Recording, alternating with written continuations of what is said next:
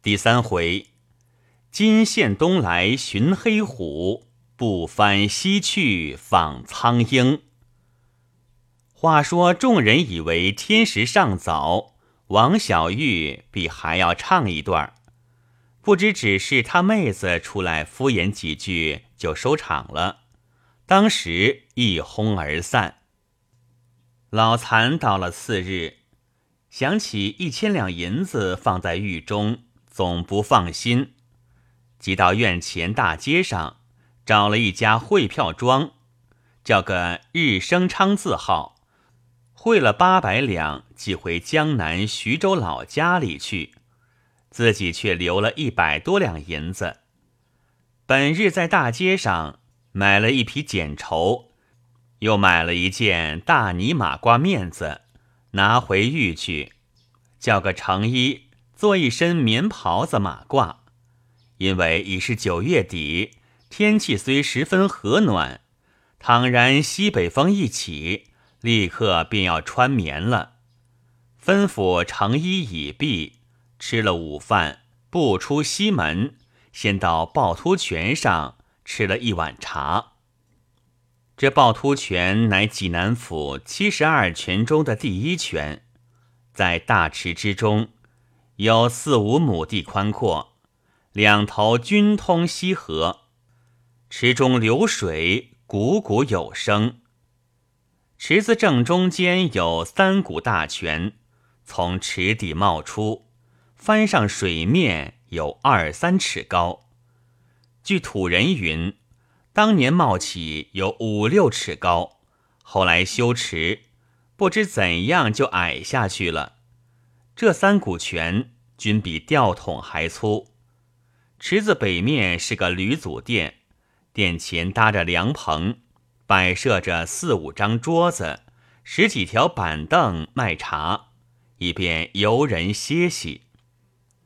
老残吃完茶，出了趵突泉后门，向东转了几个弯儿，循着金泉书院进了二门，便是头峡井。相传即是陈尊留客之处。再往西去，过一重门，即是一个蝴蝶厅。厅前厅后均是泉水围绕。厅后许多芭蕉，虽有几批残叶，尚是一碧无际。西北角上芭蕉丛里有个方池，不过二丈见方。就是金线泉了。金线乃四大名泉之二。你道四大名泉是哪四个？就刚才说的趵突泉，此刻的金线泉，南门外的黑虎泉，府台衙门里的珍珠泉，叫做四大名泉。这金线泉，相传水中有条金线。老残左右看了半天。不要说金线，连铁线也没有。后来幸而走过一个世子来，老残便作揖请教这金线二字有无着落。那世子便拉着老残学到池子西面，弯了身体，侧着头向水面上看，说道：“你看，那水面上有一条线，仿佛游丝一样，在水面上摇动。”看见了没有？老残也侧了头，照样看去。看了些时，说道：“你看见了，看见了。这是什么缘故呢？”想了一想，道：“莫非底下是两股泉水，力量相敌，所以中间挤出这一线来？”那世子道：“这泉建于筑路好几百年，难道这两股泉的力量？”经历这久就没个强弱吗？老残道：“你看这线常常左右摆动，这就是两边权力不匀的道理了。”那世子倒也点头会意。说完，彼此各散。老残出了金泉书院，顺着西城南行，过了城角，仍是一条街市，一直向东。这南门外好大一条城河，河里泉水湛清，看得河底明明白白。河里的水草都有一丈多长，被那河水流得摇摇摆摆，煞是好看。走着看着，见河岸南面有几个大长方池子，许多妇女坐在池边石上捣衣。再过去有一个大池。池南几间草房，走到面前，只是一个茶馆。进了茶馆，靠北窗坐下，就有一个茶坊泡了一壶茶来。茶壶都是宜兴壶的样子，却是本地仿照烧的。老残坐定，问茶坊道：“听说你们这里有个黑虎泉，可知道在什么地方？”那茶坊笑道：“先生，你扶到这窗台上朝外看，不就是黑虎泉吗？”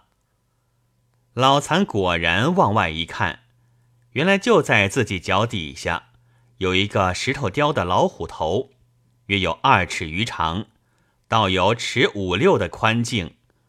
从那老虎口中喷出一股泉来，力量很大，从池子这边直冲到池子那边。然后转到两边，流入城河去了。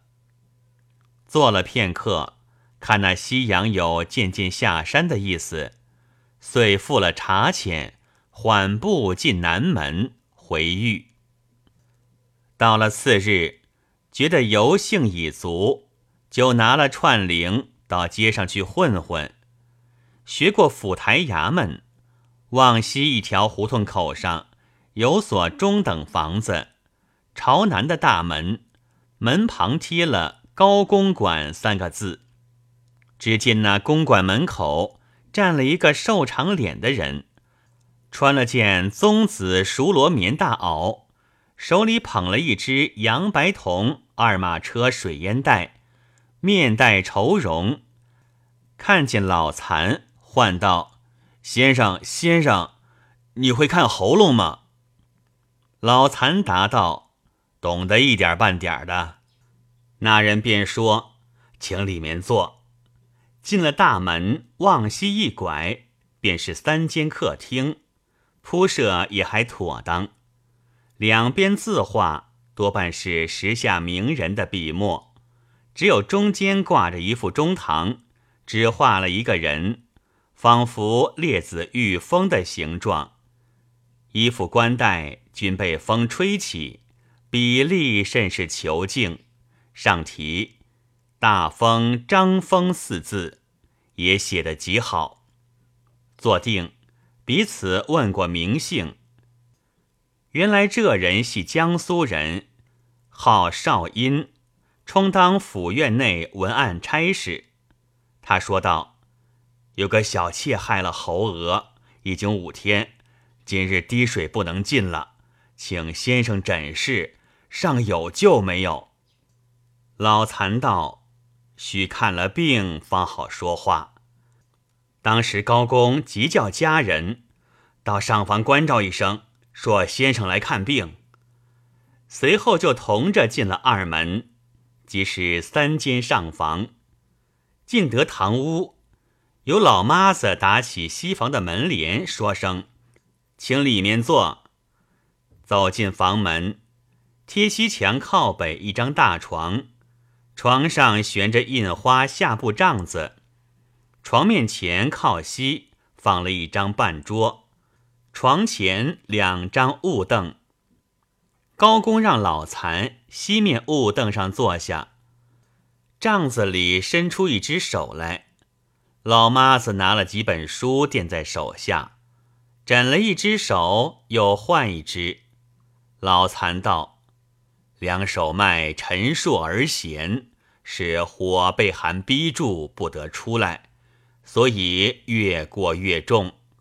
请看一看喉咙。”高公便将帐子打起，看那妇人约有二十岁光景，面上通红，人却甚为萎顿的样子。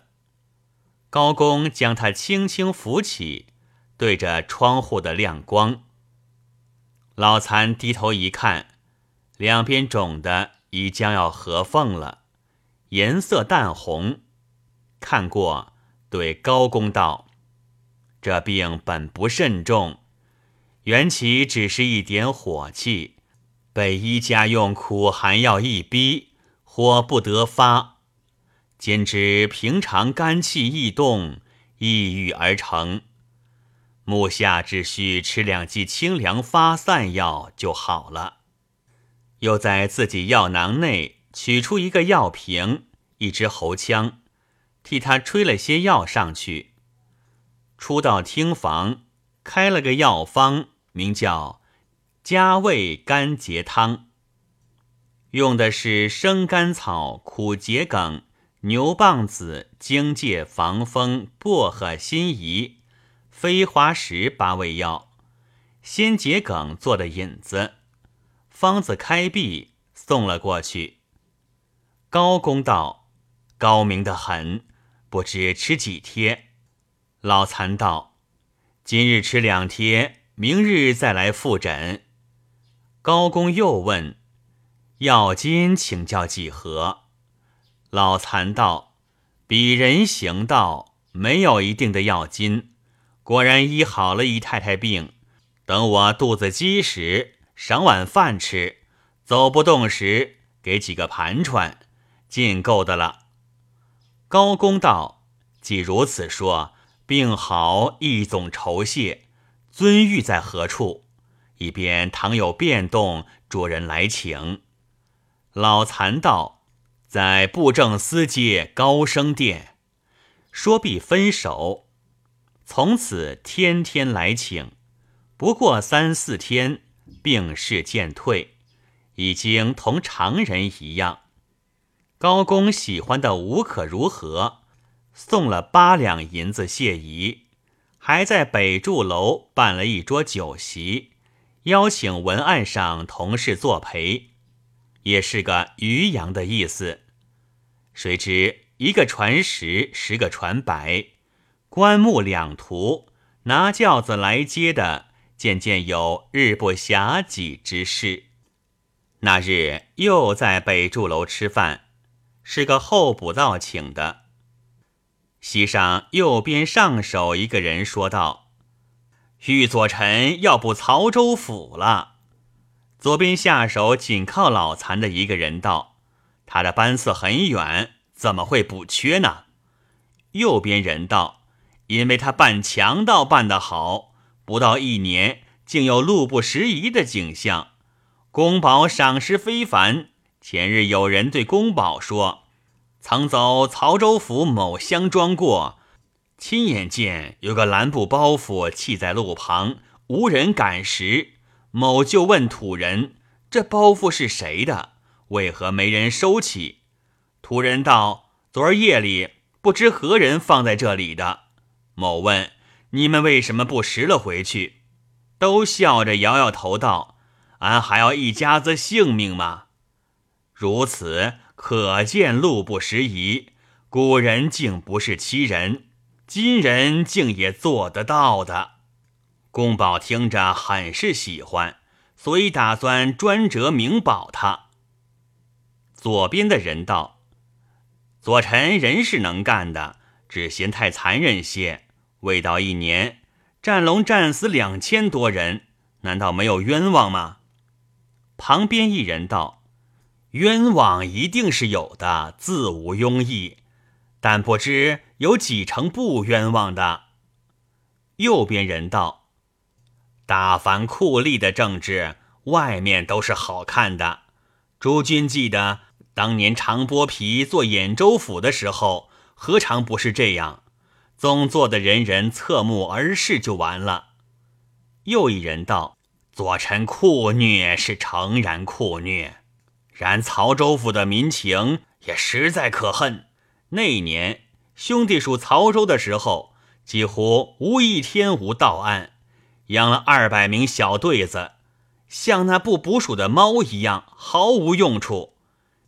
及至各县捕快捉来的强盗。”不是老实乡民，就是被强盗挟了去看守骡马的人。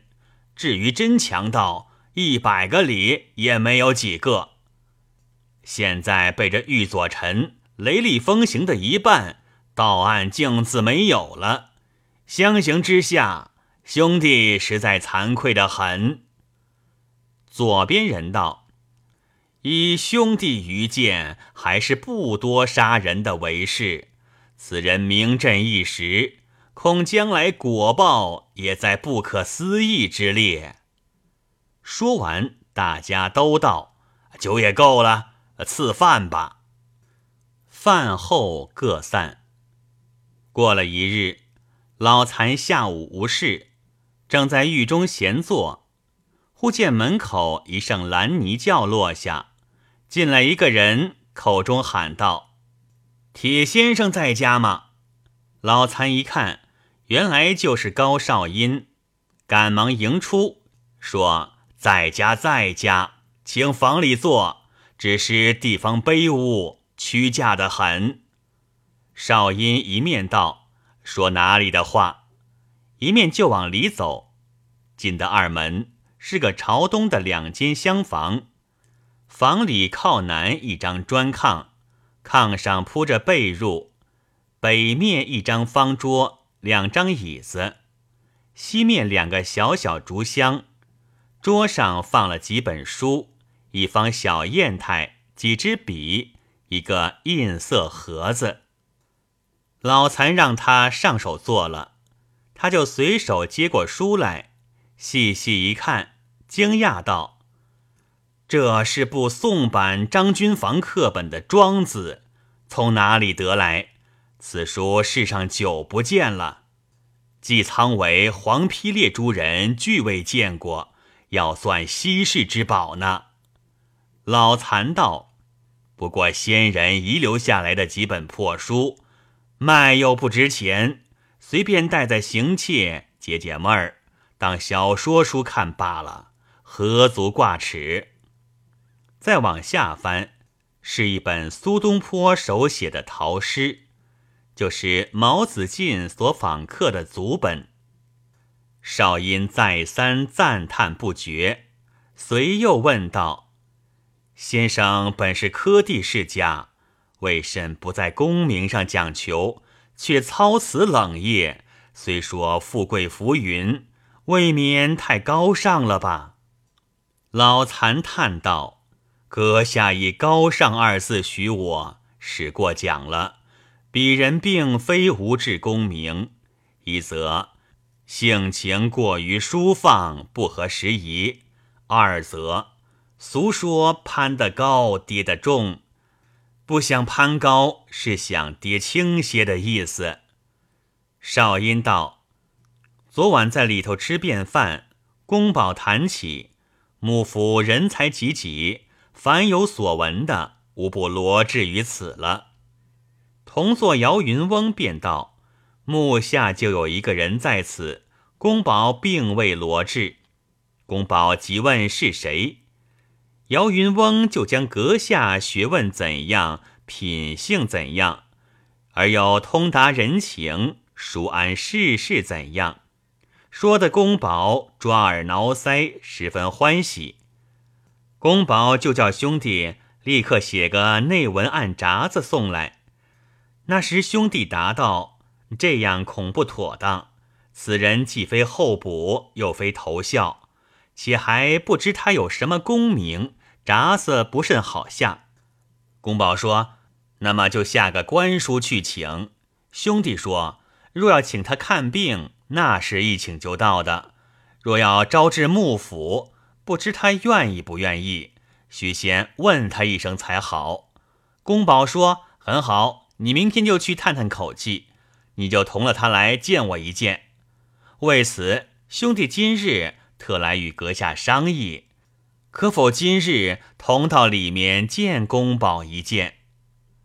老残道：“那也没有什么不可。”只是见公宝需要冠带，我却穿不惯，能便衣相见就好。少阴道自然便衣，稍停一刻，我们同去。你到我书房里坐等，公宝午后从里面下来，我们就在签押房里见了。说着，又喊了一声轿子。老残穿着随身衣服，同高音少见了府署。原来这山东府署是明朝的齐王府，故许多地方仍用旧名。进了三堂，就叫宫门口，旁边就是高少英的书房，对面便是宫保的签押房。方到少阴书房坐下。不到半时，只见宫保已从里面出来，身体甚是魁梧，相貌却还仁厚。高少英看见，立刻迎上前去，低声说了几句。只听张公宝连声叫道：“请过来，请过来！”便有个差官跑来喊道：“公宝，请提老爷。”老残连忙走来。向张公宝对面一站，张云久目的很，用手一伸，腰一喝，说：“请里面坐。”差官早将软帘打起，老残进了房门，深深作了一个揖。公宝让在红木炕上手坐下，少阴对面相陪，另外搬了一张方物凳。在两人中间，宫保坐了，便问道：“听说卜残先生学问经济都出众的很，兄弟以不学之资，圣恩叫我做这封疆大吏，别省不过尽心立志就完了，本省更有这个河工，实在难办，所以兄弟没有别的法子。”但凡闻有奇才异能之士，都想请来，也是集思广益的意思。倘有见到的所在，能指教一二，那就受赐的多了。老残道：“宫保的正声有口皆碑，那是没有的说的了。只是河宫一事，听得外边议论，皆是本假让三策。”主不与河争地的，公保道：“原是呢。你看河南的河面多宽，此地的河面多窄呢？”老残道：“不是这么说，河面窄容不下，只是浮汛几十天，其余的时候水力甚软，沙所以易淤。要知贾让只是文章做得好。”他也没有办过河工，贾让之后不到一百年，就有个王景出来了。他治河的法子，乃是从大禹一脉下来的，专主禹益洪水的益字，与贾让之说正相反背。自他治过之后，一千多年没河患。明朝潘季训，本朝晋文襄。皆略访其意，遂享盛名。公保想必也是知道的。公保道：“王景是用何法子呢？”老残道：“他是从波为九合，同为逆合，波同两个字上悟出来的。《后汉书》上也只有‘十里立一水门，领更相回注’两句话。”至于其中曲折，亦非轻盖之间所能尽的，容慢慢的做个说帖，成出懒了。张公宝听了，甚为喜欢，向高少阴道：“你叫他们赶紧把那南书房三间收拾，即请铁先生就搬到衙门里来住吧，以便随时领教。”老残道：“公保雅爱，甚为感激。只是目下有个亲戚在曹州府住，打算去探望一遭，并且风闻御守的正生也要去参考参考，究竟是个何等样人。等鄙人从曹州回来，再领公保的教吧。”公保神色甚为样样。说完。老残即告辞，同少阴出了衙门，各自回去。未知老残究竟是到曹州与否，且听下回分解。